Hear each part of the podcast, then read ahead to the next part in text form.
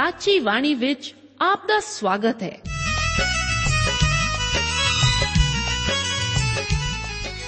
ਪ੍ਰਿय ਸ਼੍ਰੋਤਾ, ਇਹ ਸਾਚੀ ਬਾਣੀ ਕੀ ਹੈ? ਹੋਰ ਇਹ ਸਾਨੂੰ ਕਿੱਥੇ ਮਿਲੂਗੀ? ਇਹ ਸਾਚੀ ਬਾਣੀ ਦਾ ਸਾਡੇ ਜੀਵਨ ਵਿੱਚ ਲਾਭ ਕੀ ਹੈ? ਇਹਦਾ ਸਾਡੇ ਜੀਵਨ ਵਿੱਚ ਮੋਲ ਕੀ ਹੈ? ਇਹ ਸਾਰੇ ਪ੍ਰਸ਼ਨਾਂ ਦਾ ਉੱਤਰ ਸਾਨੂੰ ਇੱਕੋ ਹੀ ਜਗ੍ਹਾ ਲੱਭ ਸਕਦਾ ਹੈ ਤੇ ਉਹ ਹੈ ਜੀਵਤ ਵਚਨ ਧਰਮ ਸ਼ਾਸਤਰ ਬਾਈਬਲ। ਉਹੀ ਜੀਵਤ ਵਚਨ ਦਾ ਅਸੀਂ ਇਸ ਕਾਰਜਕ੍ਰਮ ਵਿੱਚ ਅਧਿਐਨ ਕਰਾਂਗੇ। ਤੇ ਹੁਣ ਪਵਿੱਤਰ ਸ਼ਾਸਤਰ ਬਾਈਬਲ ਦਾ ਅਧਿਐਨ ਸ਼ੁਰੂ ਕਰਨ ਤੋਂ ਪਹਿਲਾਂ ਅਸੀਂ ਆਪਣੇ ਮਨਾਂ ਨੂੰ ਤਿਆਰ ਕਰੀਏ ਇਸ ਭਜਨ ਨਾਲ।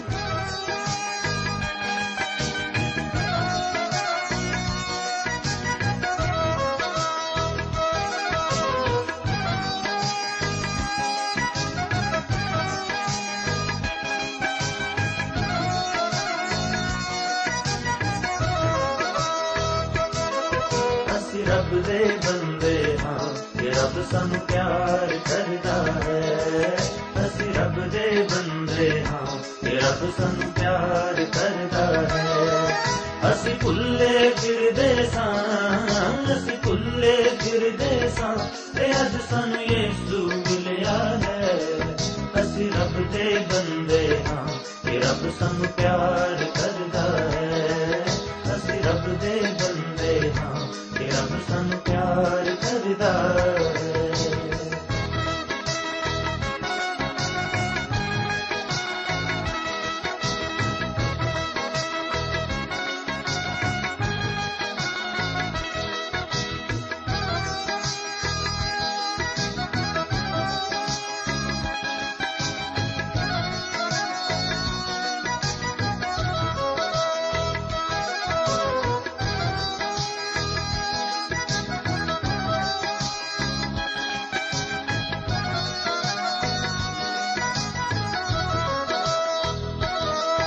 ਅਸੀਂ ਲੱਭਦੇ ਫਿਰਦੇ ਸਾਂ ਖੁਦਾ ਦੀਆਂ ਸੱਚੀਆਂ ਰਾਹਾਂ ਨੂੰ।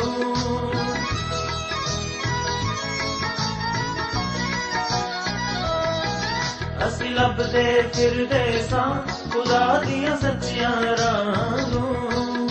ਅਸੀਂ ਤਰਸਦੇ ਰਹਿੰਦੇ ਸਾਂ ਪਿਆਰ ਦੀਆਂ ਠੰਡੀਆਂ ਛਾਵਾਂ ਨੂੰ। ਪਿਆਰ ਦੀਆਂ ਠੰਡੀਆਂ ਛਾਵਾਂ ਨੂੰ। ਸਾਨੂੰ ਸੱਚੀ ਜ਼ਿੰਦਗੀ ਦਾ ਯਿਸੂ ਨੇ ਰਸਤਾ ਦੱਸਿਆ ਹੈ। ਸਾਨੂੰ ਸੱਚੀ ਜ਼ਿੰਦਗੀ ਦਾ ਯਿਸੂ ਨੇ ਰਸਤਾ ਦੱਸਿਆ ਹੈ। ਅਸੀਂ ਭੁੱਲੇ ਫਿਰਦੇ ਸਾਂ, ਅਸੀਂ ਭੁੱਲੇ ਫਿਰਦੇ ਸਾਂ ਤੇ ਅੱਜ ਸਾਨੂੰ ਯਿਸੂ ਮਿਲਿਆ ਹੈ। ਅਸੀਂ ਰੱਬ ਦੇ ਬੰਦੇ ਹਾਂ ਕਿ ਰੱਬ ਸਾਨੂੰ ਪਿਆਰ ਕਰਦਾ ਹੈ। ਅਸੀਂ ਰੱਬ ਦੇ ਬੰਦੇ ਹਾਂ ਕਿ ਰੱਬ ਸਾਨੂੰ ਪਿਆਰ ਕਰਦਾ। ਹੈ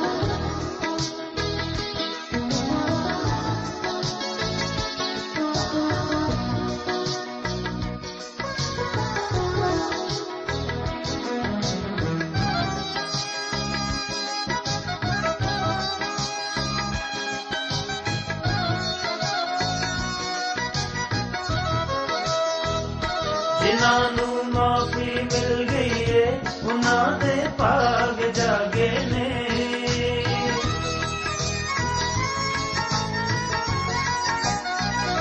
ਜਿਨ੍ਹਾਂ ਨੂੰ ਮਾਫੀ ਮਿਲ ਗਈ ਏ, ਉਹਨਾਂ ਦੇ ਭਾਗ ਜਾਗੇ ਨੇ। ਅੱਖਾਂ ਵਿੱਚ ਖੁਸ਼ੀਆਂ ਵਸੀਆਂ ਨੇ, ਦਿਲਾਂ ਵਿੱਚ ਚਾਨਣ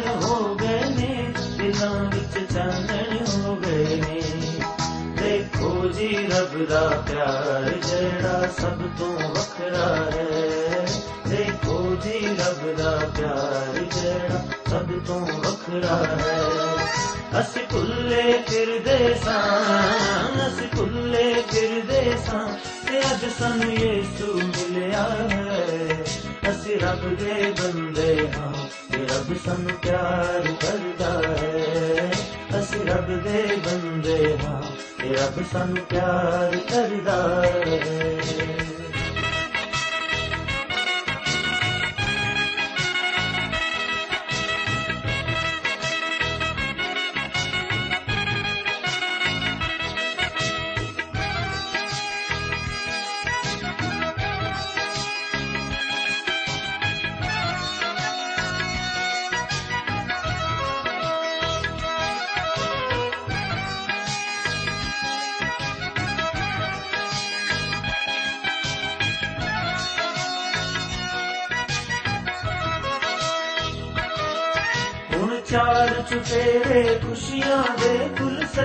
ਸਜਣੇ ਖਿੜ ਗਏ ਨੇ।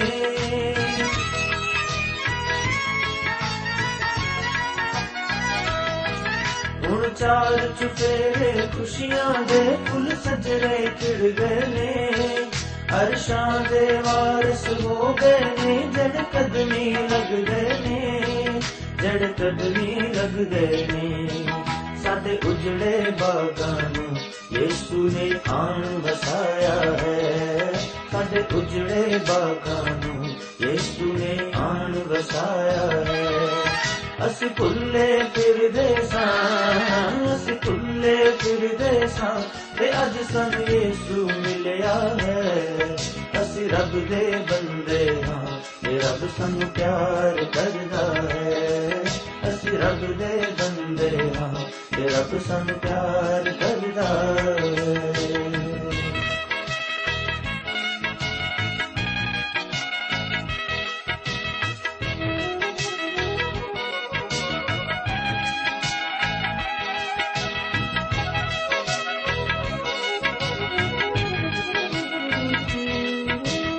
ਪ੍ਰਭੂ ਯੀਸ਼ੂ ਮਸੀਹ ਜੀ ਨੇ ਆਖਿਆ, ਆਦਮੀ ਨੂੰ ਕੀ ਲਾਭ ਜੇ ਸਾਰੇ ਜਗਤ ਨੂੰ ਕਮਾਵੇ, ਪਰ ਆਪਣਾ ਨਾਸ ਕਰੇ ਜਾਂ ਆਪਣੇ ਆਪ ਨੂੰ ਗਵਾਵੇ ਪਿਆਰੇ ਅਜ਼ੀਜ਼ੋ, ਅੱਜ ਦੇ ਇਸ ਬਾਈਬਲ ਧਰਮ ਸ਼ਾਸਤਰ ਦੇ ਅਧਿਨ ਪ੍ਰੋਗਰਾਮ ਵਿੱਚ ਲੂਕਾ ਦੀ ਇੰਜੀਲ ਉਸ ਦਾ 9 ਅਧਿਆਏ, ਇੱਕ ਆਇਤ ਤੋਂ ਲੈ ਕੇ 43 ਆਇਤ ਤੱਕ ਵਿਚਾਰ ਕਰਨ ਲਈ ਮੈਂ ਆਪ ਦਾ ਨਿੱਘਾ ਸਵਾਗਤ ਕਰਦਾ ਹਾਂ।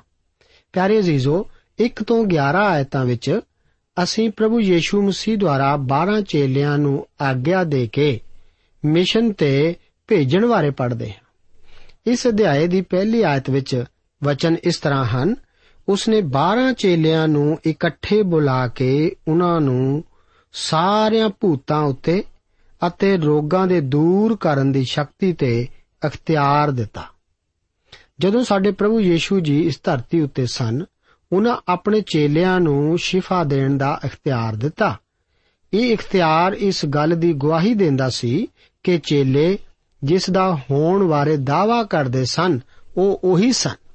ਕਲੀਸਿਆ ਦੇ ਹੋਂਦ ਵਿੱਚ ਆਉਣ ਤੋਂ ਪਹਿਲਾਂ ਇਹ ਸ਼ਕਤੀ ਜਾਂ ਇਖਤਿਆਰ ਚੇਲਿਆਂ ਨੂੰ ਚਿੰਨ ਵਜੋਂ ਦਿੱਤਾ ਗਿਆ ਸੀ। ਉਸ ਸਮੇਂ ਨਵਾਂ ਨੇਮ ਲਿਖਤੀ ਰੂਪ ਵਿੱਚ ਨਹੀਂ ਸੀ। ਪਤਰਸ ਇਸ ਇਖਤਿਆਰ ਕਾਰਨ ਰੋਗੀਆਂ ਨੂੰ ਚੰਗਾ ਕਰਦਾ ਤੇ ਮੁਰਦਿਆਂ ਨੂੰ ਜਿਉਂਦਾ ਕਰਦਾ ਸੀ। ਪੌਲਸ ਵੀ ਇਸੇ ਤਰ੍ਹਾਂ ਬਿਮਾਰਾਂ ਨੂੰ ਚੰਗਾ ਅਤੇ ਮੁਰਦਿਆਂ ਨੂੰ ਠੀਕ ਕਰਦਾ ਸੀ। ਇਹ ਸਭ ਕੁਝ ਇਸ ਗੱਲ ਨੂੰ ਦਰਸਾਉਂਦਾ ਸੀ ਕਿ ਉਹ ਪ੍ਰਭੂ ਯੀਸ਼ੂ ਮਸੀਹ ਦੇ ਸੱਚੇ ਚੇਲੇ ਸਨ। ਪ੍ਰਭੂ ਯੀਸ਼ੂ ਮਸੀਹ ਨੇ ਆਪਣੇ ਚੇਲਿਆਂ ਨੂੰ ਪਰਮੇਸ਼ਵਰ ਦੇ ਰਾਜ ਦਾ ਪ੍ਰਚਾਰ ਕਰਨ ਅਤੇ ਰੋਗੀਆਂ ਨੂੰ ਚੰਗੇ ਕਰਨ ਲਈ ਘੱਲਿਆ। ਇਹ ਸਭ ਕੁਝ ਉਹਦੇ ਸਲੀਬ ਉੱਤੇ ਮਰਨ ਤੋਂ ਪਹਿਲਾਂ ਹੋਇਆ। ਅੱਜ ਰੋਗਾਂ ਨੂੰ ਦੂਰ ਕਰਨ ਦੀ ਸ਼ਕਤੀ ਜ਼ਰੂਰੀ ਨਹੀਂ। ਜੇਕਰ ਅਸੀਂ ਪੱਤਰੀਆਂ ਨੂੰ ਧਿਆਨ ਨਾਲ ਪੜ੍ਹੀਏ ਤਾਂ ਵੇਖਦੇ ਹਾਂ ਕਿ ਪੌਲਸ ਕੋਲ ਵੀ ਇਹ ਸ਼ਕਤੀ ਸੀ, ਲੇਕਿਨ ਉਸ ਨੇ ਆਪਣੀ ਸੇਵਕਾਈ ਦੇ ਆਖਰੀ ਹਿੱਸੇ ਵਿੱਚ ਇਸ ਦਾ ਕੋਈ ਇਸਤੇਮਾਲ ਨਹੀਂ ਕੀਤਾ। ਉਸ ਨੇ ਤਿਮੋਥੀਉਸ ਨੂੰ ਹਾਜ਼ਮੇ ਦੇ ਲਈ ਮੈਂ ਵਰਤਣ ਲਈ ਕਿਹਾ, ਪਰ ਆਪ ਉਸ ਨੇ ਉਹਨੂੰ ਚੰਗਾ ਨਾ ਕੀਤਾ। ਪੌਲਸ ਨੇ ਆਪਣੇ ਸਰੀਰ ਵਿੱਚ ਇੱਕ ਕੰਡਾ ਸੀ, ਜਿਸ ਦਾ ਜ਼ਿਕਰ ਦੂਸਰਾ ਕੋਰਿੰਥੀਆਂ 12 ਅਧਿਆਇ ਉਸ ਦੀ 7 ਆਇਤ ਵਿੱਚ ਹੈ। ਅਤੇ ਉਸਨੇ ਪਰਮੇਸ਼ਵਰ ਨੂੰ ਪ੍ਰਾਰਥਨਾ ਕੀਤੀ ਕਿ ਇਸ ਨੂੰ ਦੂਰ ਕਰੇ, ਪਰੰਤੂ ਪਰਮੇਸ਼ਵਰ ਨੇ ਅਜਿਹਾ ਨਾ ਕੀਤਾ। ਪੌਲਸ ਤਿਮੋਥੀਉਸ ਨੂੰ ਲਿਖਦਾ ਹੈ, ਤਿਰੋਫੀਮੁਸ ਨੂੰ ਮੈਂ ਮੇਲੇ ਤੇ ਉਸ ਵਿੱਚ ਮੰਦਾ ਛੱਡ ਆਇਆ। ਕੀ ਕਾਰਨ ਸੀ ਕਿ ਪੌਲਸ ਆਪਣੇ ਦੋਸਤ ਤਿਰੋਫੀਮੁਸ ਨੂੰ ਚੰਗਾ ਨਹੀਂ ਕੀਤਾ? ਅਸੀਂ ਦੇਖਦੇ ਹਾਂ ਕਿ ਪੌਲਸ ਆਪਣੀ ਸੇਵਕਾਈ ਦੇ ਆਖਰੀ ਹਿੱਸੇ ਵਿੱਚ ਪਹੁੰਚ ਚੁੱਕਾ ਸੀ ਅਤੇ ਰੋਗਾਂ ਨੂੰ ਦੂਰ ਕਰਨ ਦੀ ਸ਼ਕਤੀ ਕਲੀਸਿਆ ਵਿੱਚ ਹੌਲੀ-ਹੌਲੀ ਖਤਮ ਹੋਣ ਜਾ ਰਹੀ ਸੀ। ਜਦੋਂ ਇੰਜੀਲ ਕਲੀਸਿਆ ਦਾ ਹਿੱਸਾ ਬਣੀ, ਤਾਂ ਰੋਗਾਂ ਨੂੰ ਦੂਰ ਕਰਨ ਦਾ ਅਖਤਿਆਰ ਸਮਾਪਤ ਹੋ ਗਿਆ। ਇਹ ਅਖਤਿਆਰ ਵਿਅਕਤੀਆਂ ਨੂੰ ਛੱਡ ਕੇ ਪਵਿੱਤਰ ਸ਼ਾਸਤਰ ਦੇ ਪੰਨਿਆਂ ਵਿੱਚ ਆ ਗਿਆ। ਯੋਹੰਨਾ ਆਪਣੀ ਦੂਸਰੀ ਪਤਰੀ ਦੀ 10 ਆਇਤ ਵਿੱਚ ਲਿਖਦਾ ਹੈ, ਜੇ ਕੋਈ ਤੁਹਾਡੇ ਕੋਲ ਆਵੇ ਅਤੇ ਇਹ ਸਿੱਖਿਆ ਨਾ ਲਿਆਵੇ, ਤਾਂ ਉਸ ਨੂੰ ਘਰ ਵਿੱਚ ਨਾ ਉਤਾਰੋ, ਨਾ ਉਸ ਦੀ ਸੁਖ ਮਨਾਓ। ਇਸ ਵਿਸ਼ੇ ਵਿੱਚ ਪੌਲਸ ਹੋਰ ਵੀ ਸਖਤਾਈ ਵਿਖਾਉਂਦਿਆਂ ਗਲਾਤੀਆਂ ਦੀ ਪੱਤਰੀ 1 ਅਧਿਆਇ ਉਸ ਦੀ 8 ਆਇਤ ਵਿੱਚ ਕਹਿੰਦਾ ਹੈ, ਪਰ ਜੇਕਰ ਅਸੀਂ ਵੀ ਜਾਂ ਸੁਰਗ ਤੋਂ ਕੋਈ ਦੂਤ ਉਸ ਖੁਸ਼ਖਬਰੀ ਤੋਂ ਬਿਨਾ ਜਿਹੜੀ ਅਸਾਂ ਤੁਹਾਨੂੰ ਸੁਣਾਈ ਸੀ ਕੋਈ ਹੋਰ ਖੁਸ਼ਖਬਰੀ ਤੁਹਾਨੂੰ ਸੁਣਾਵੇ, ਤਾਂ ਉਹ ਸਰਾਪਤ ਹੋਵੇ। ਸ਼ਬਦ ਸਰਾਪਤ ਲਈ ਯੂਨਾਨੀ ਭਾਸ਼ਾ ਦਾ ਸ਼ਬਦ ਅਨਾਥੇਮਾ ਇਸਤੇਮਾਲ ਕੀਤਾ ਗਿਆ ਹੈ, ਜਿਸ ਦਾ ਅਰਥ ਹੈ ਨਰਕ ਦਾ ਭਾਗੀ। ਇਹ ਬੜੀ ਮਜ਼ਬੂਤ ਭਾਸ਼ਾ ਹੈ, ਜਿਸ ਦਾ ਪਵਿੱਤਰ ਸ਼ਾਸਤਰ ਵਿੱਚ ਇਸਤੇਮਾਲ ਕੀਤਾ ਗਿਆ ਹੈ। ਪਿਆਰੇ ਅਜ਼ੀਜ਼ੋ, ਆਓ ਅਸੀਂ ਇਸ ਤੋਂ ਅੱਗੇ ਦੂਸਰੀ ਅਤੇ ਤੀਸਰੀ ਆਇਤ ਨੂੰ ਪੜ੍ਹੀਏ। ਇੱਥੇ ਲਿਖਿਆ ਹੈ, ਔਰ ਉਹਨਾਂ ਨੂੰ ਪਰਮੇਸ਼ਵਰ ਦੇ ਰਾਜ ਦਾ ਪ੍ਰਚਾਰ ਕਰਨ ਅਤੇ ਰੋਗੀਆਂ ਨੂੰ ਚੰਗੇ ਕਰਨ ਲਈ ਘੱਲਿਆ। ਉਸ ਨੇ ਉਹਨਾਂ ਨੂੰ ਆਖਿਆ ਕਿ ਤੁਸੀਂ ਰਾਹ ਦੇ ਲਈ ਕੁਝ ਨਾ ਲਓ, ਨਾ ਲਾਠੀ, ਨਾ ਝੋਲਾ, ਨਾ ਰੋਟੀ, ਨਾ ਰੁਪਇਆ, ਨਾ ਦੋ ਕੁੜਤੇ ਰੱਖੋ। ਅੱਜ ਕੱਲ ਕੁਝ ਲੋਕ ਇਸ ਹਿੱਸੇ ਨੂੰ ਆਪਣੀ ਸੇਵਕਾਈ ਦਾ ਹਿੱਸਾ ਮੰਨਦੇ ਹਨ। ਇਹੋ ਜਿਹੇ ਪ੍ਰਚਾਰਕ ਨੂੰ ਧਿਆਨ ਨਾਲ ਵੇਖੋ ਜੇਕਰ ਉਹ ਦਾਨ ਲਵੇ ਜਾਂ ਸਫ਼ਰ ਵਿੱਚ ਜਾਣ ਲੱਗਿਆਂ ਸਫ਼ਰ ਦਾ ਸਮਾਨ ਲਵੇ। ਸਾਡੇ ਪ੍ਰਭੂ ਨੇ ਇਹ ਹਦਾਇਤਾਂ ਆਪਣੇ 12 ਚੇਲਿਆਂ ਨੂੰ ਦਿੱਤੀਆਂ, ਨਾ ਕਿ ਸਾਨੂੰ। ਚੌਥੀ ਆਇਤ ਵਿੱਚ ਲਿਖਿਆ ਹੈ, ਜਿਸ ਘਰ ਵਿੱਚ ਜਾਓ, ਉੱਥੇ ਹੀ ਟਿਕੋ ਔਰ ਉੱਥੇ ਹੀ ਤੁਰੋ। ਮੰਨਿਆ ਦੀ ਮਜ਼ਦੂਰ ਆਪਣੀ ਮਜ਼ਦੂਰੀ ਦਾ ਹੱਕਦਾਰ ਹੈ। ਮੇਰਾ ਵਿਚਾਰ ਹੈ, ਜੇਕਰ ਕੋਈ ਪ੍ਰਭੂ ਦੇ ਵਚਨ ਦੀ ਸੇਵਾ ਕਰਦਾ ਹੈ ਤਾਂ ਉਸ ਦੀ ਸੇਵਾ ਕੀਤੀ ਜਾਣੀ ਚਾਹੀਦੀ ਹੈ। ਪ੍ਰਭੂ ਯੀਸ਼ੂ ਮਸੀਹ ਦੇ ਸਮੇਂ ਵਿੱਚ ਹਾਲਾਤ ਹੋਰ ਸਨ।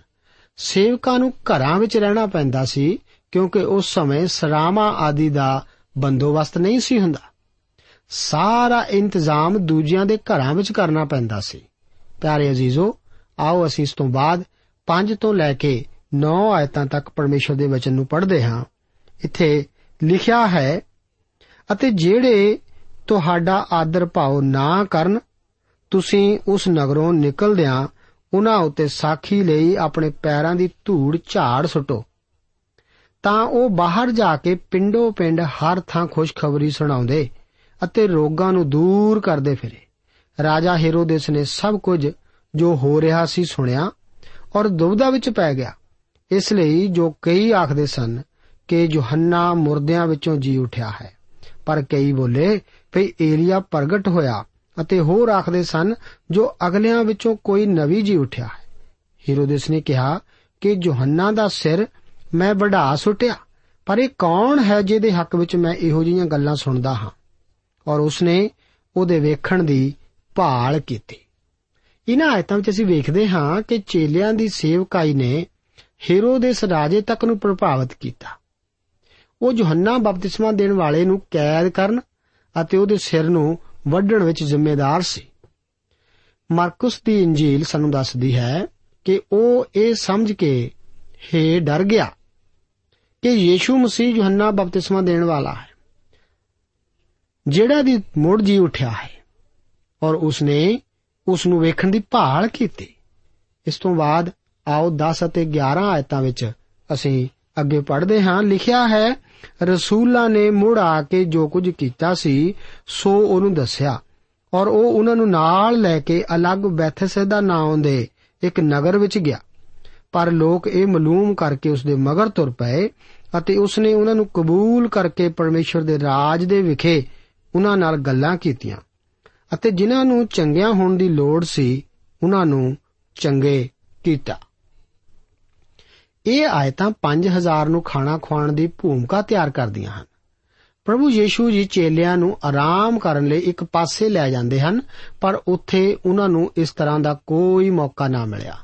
ਭੀੜ ਇੱਥੇ ਵੀ ਇਕੱਠੀ ਹੋ ਗਈ ਅਤੇ ਪ੍ਰਭੂ ਨੇ ਉਹਨਾਂ ਲੋਕਾਂ ਦਾ ਸਵਾਗਤ ਕੀਤਾ।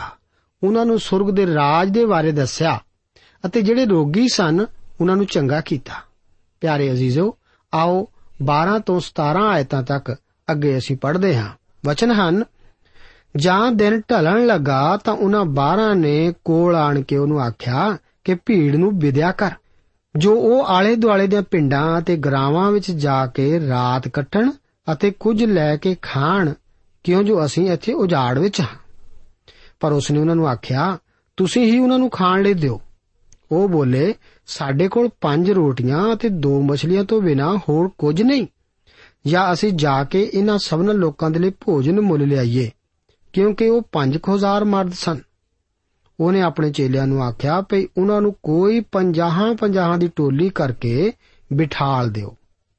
ਤਾਂ ਉਹਨਾਂ ਉਸੇ ਤਰ੍ਹਾਂ ਕਰਕੇ ਸਭਨਾਂ ਨੂੰ ਬਿਠਾ ਲਿਆ।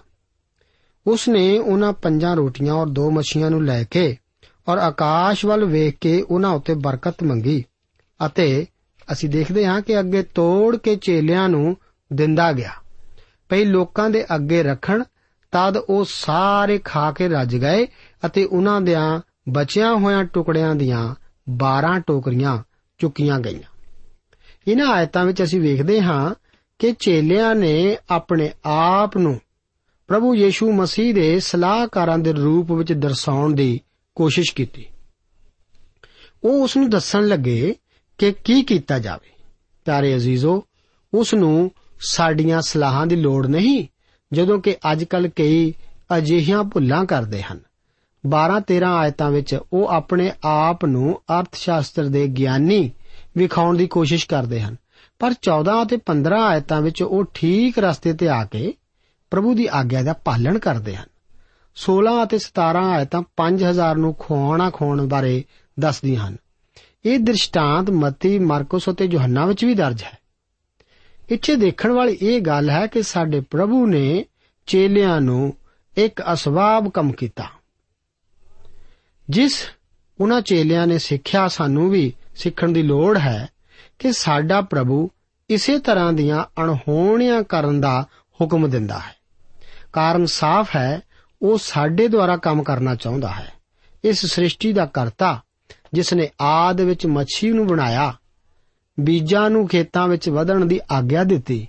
ਉਸ ਨੇ ਹੀ ਉਹਨਾਂ ਸ਼ਬਦਾਂ ਨਾਲ ਸਾਰੀ 5000 ਦੀ ਭੀੜ ਲਈ ਭੋਜਨ ਦੀ ਵਿਵਸਥਾ ਵੀ ਕੀਤੀ। ਹੋ ਸਕਦਾ ਹੈ ਇਸ ਭੀੜ ਵਿੱਚ ਕਈਆਂ ਲਈ ਇਹ ਪਹਿਲਾ ਸਮਾਂ ਹੋਵੇ ਕਿ ਉਹਨਾਂ ਨੇ ਭਰ ਪੇਟ ਖਾਦਾ ਹੋਵੇ। ਬਾਵਜੂਦ ਫਿਰ ਵੀ ਖਾਣਾ ਬਾਕੀ ਸੀ।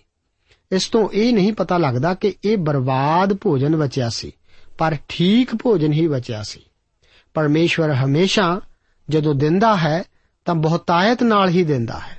ਪਿਆਰੇ ਅਜ਼ੀਜ਼ੋ, ਆਓ ਅੱਗੇ ਅਸੀਂ 18 ਤੋਂ ਲੈ ਕੇ 26 ਆਇਤਾਂ ਨੂੰ ਪੜ੍ਹਦੇ ਹਾਂ। ਲਿਖਿਆ ਹੈ, ਫਿਰ ਅਜਿਹਾ ਹੋਇਆ ਕਿ ਜਾਂ ਉਹ ਨਿਕਲੇ, ਨਿਰਾਲੇ ਵਿੱਚ ਪ੍ਰਾਰਥਨਾ ਕਰਦਾ ਸੀ, ਤਾਂ ਚੇਲੇ ਉਹਦੇ ਨਾਲ ਸਨ ਔਰ ਉਸਨੇ ਇਹ ਕਹਿ ਕੇ ਉਹਨਾਂ ਨੂੰ ਪੁੱਛਿਆ, ਭਈ ਲੋਕ ਕੀ ਕਹਿੰਦੇ ਹਨ? ਜੋ ਮੈਂ ਕੌਣ ਹਾਂ? ਤਾਂ ਉਹਨਾਂ ਉੱਤਰ ਦਿੱਤਾ ਕਿ ਯੋਹੰਨਾ ਬਪਤਿਸਮਾ ਦੇਣ ਵਾਲਾ ਪਰ ਹੋਰ ਏਲੀਆ ਅਤੇ ਹੋਰ ਭਈ ਅਗਲਿਆਂ ਵਿੱਚੋਂ ਕੋਈ ਨਵੀਂ ਜੀ ਉੱਠਿਆ ਹੈ। ਤਾਂ ਉਸਨੇ ਉਹਨਾਂ ਨੂੰ ਆਖਿਆ, ਪਰ ਤੁਸੀਂ ਕੀ ਆਖਦੇ ਹੋ ਜੋ ਮੈਂ ਕੌਣ ਹਾਂ? ਪਾਤਰਸ ਨੇ ਉੱਤਰ ਦਿੱਤਾ ਕਿ ਪਰਮੇਸ਼ਵਰ ਦਾ ਮਸੀਹ। ਤਾਂ ਉਸਨੇ ਉਹਨਾਂ ਨੂੰ ਤਕੀਦ ਕਰਕੇ ਹੁਕਮ ਦਿੱਤਾ, ਜੋ ਇਹ ਕਿਸੇ ਨੂੰ ਨਾ ਦੱਸੋ। ਅਤੇ ਆਖਿਆ, ਭਈ ਜ਼ਰੂਰ ਹੈ ਜੋ ਮਨੁੱਖ ਦਾ ਪੁੱਤਰ ਬਹੁਤ ਦੁੱਖ ਝੱਲੇ ਅਤੇ ਬਜ਼ੁਰਗਾਂ ਔਰ ਪ੍ਰਧਾਨ ਜਾਜਕਾਂ ਔਰ ਗ੍ਰੰਥੀਆਂ ਥੀ ਰੱਦਿਆ ਜਾਏ।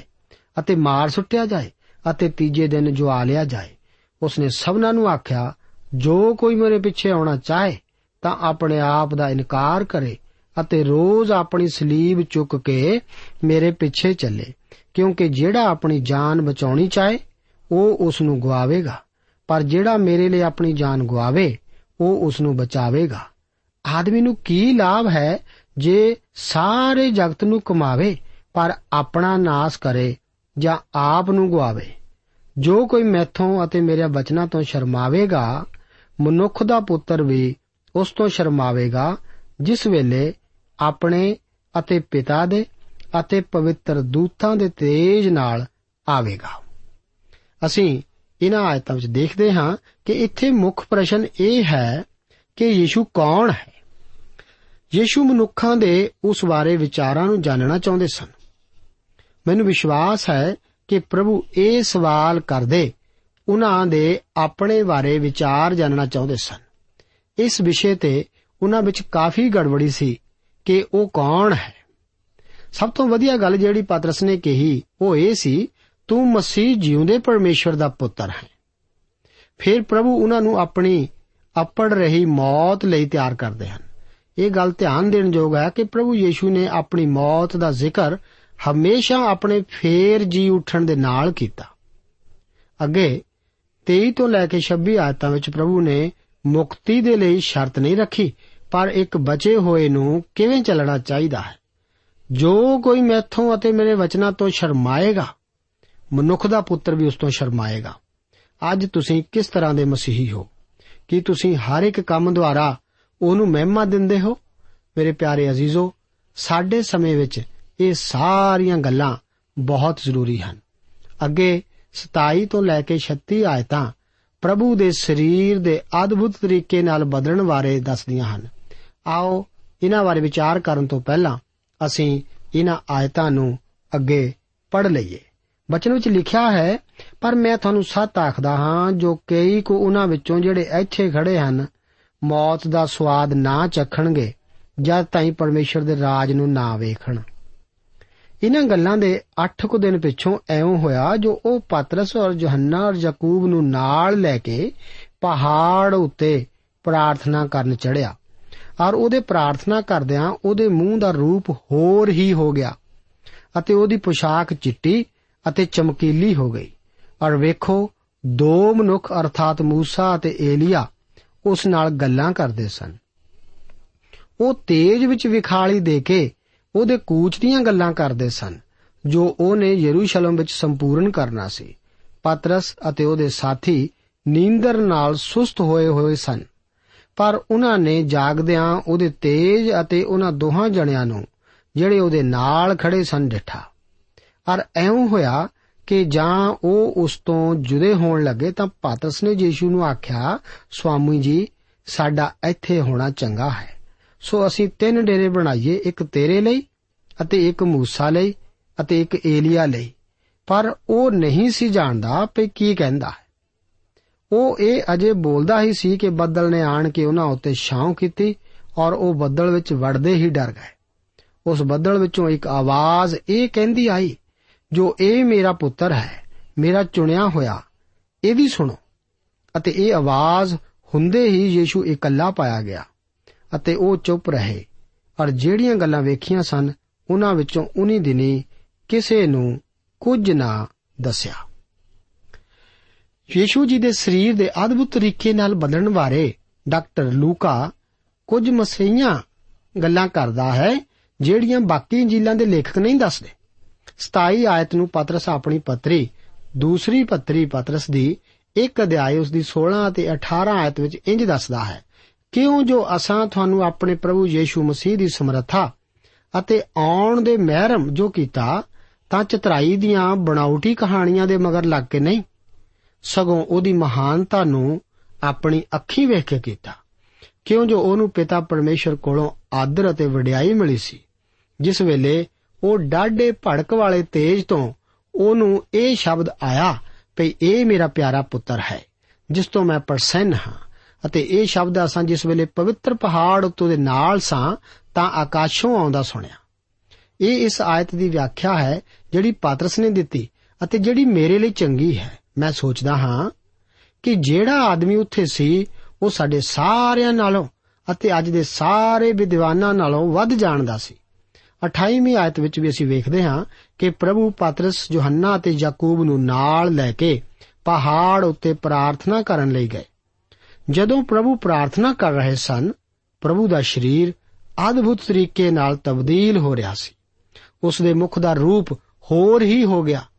ਜਿਸ ਨੂੰ ਗ੍ਰੀਕ ਭਾਸ਼ਾ ਵਿੱਚ ਮੈਟਾਫੋਮੋਰਫਿਜ਼ਮ ਤੋਂ ਲਿਆ ਗਿਆ ਹੈ, ਜਿਹੜਾ ਕਿ ਲਗਭਗ ਕੇਟਰਪਿਲਰ ਵਾਂਗ ਹੋਇਆ, ਇੱਕ ਟਿੱਡੇ ਵਾਂਗਰ ਹੋਇਆ।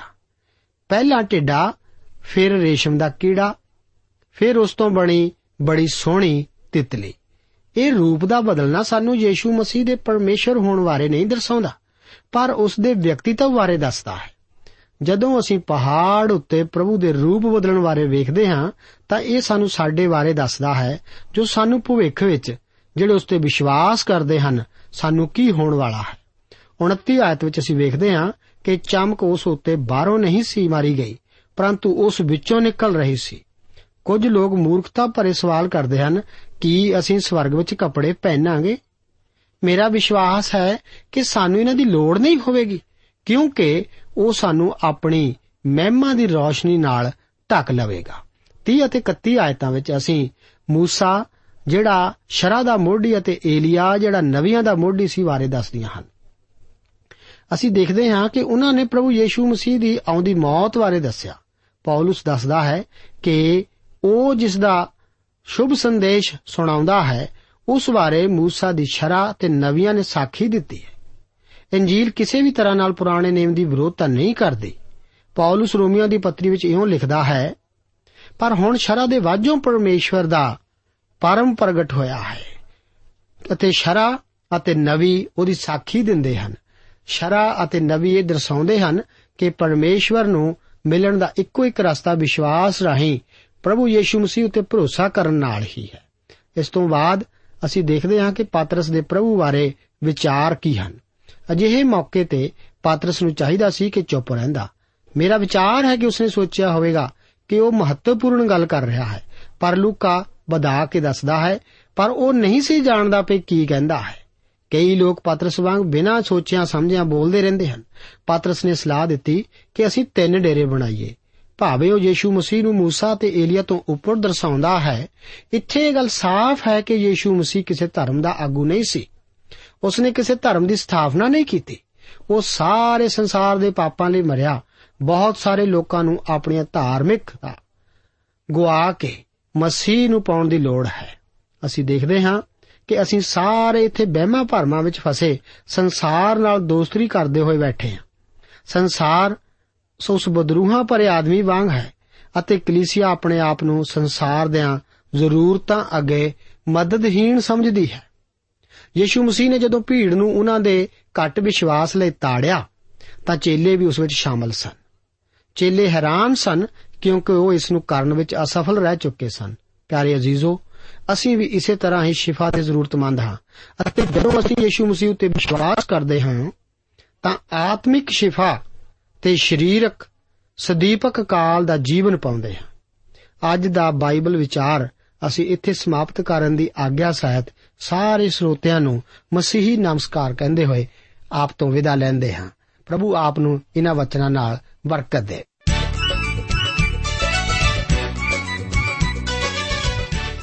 ਦੋਸਤੋ, ਸਾਨੂੰ ਉਮੀਦ ਹੈ ਕਿ ਇਹ ਕਾਰਜਕ੍ਰਮ ਤੁਹਾਨੂੰ ਪਸੰਦ ਆਇਆ ਹੋਵੇਗਾ। ਤੇ ਇਹ ਕਾਰਜਕ੍ਰਮ ਸੁਣ ਕੇ ਤੁਹਾਨੂੰ ਬਰਕਤਾਂ ਮਿਲੀਆਂ ਹੋਣਗੀਆਂ। ਜੇ ਤੁਸੀਂ ਇਹ ਕਾਰਜਕ੍ਰਮ ਦੇ ਬਾਰੇ ਕੁਝ ਪੁੱਛਣਾ ਚਾਹੁੰਦੇ ਹੋ, ਤੇ ਸਾਨੂੰ ਇਸ ਪਤੇ ਤੇ ਲਿਖੋ। Program Sachi Bani, post box number 1715 sector 36 Chandigarh 160036 ਪਤਾ ਇੱਕ ਵਾਰ ਫੇਰ ਸੁਣ ਲਓ।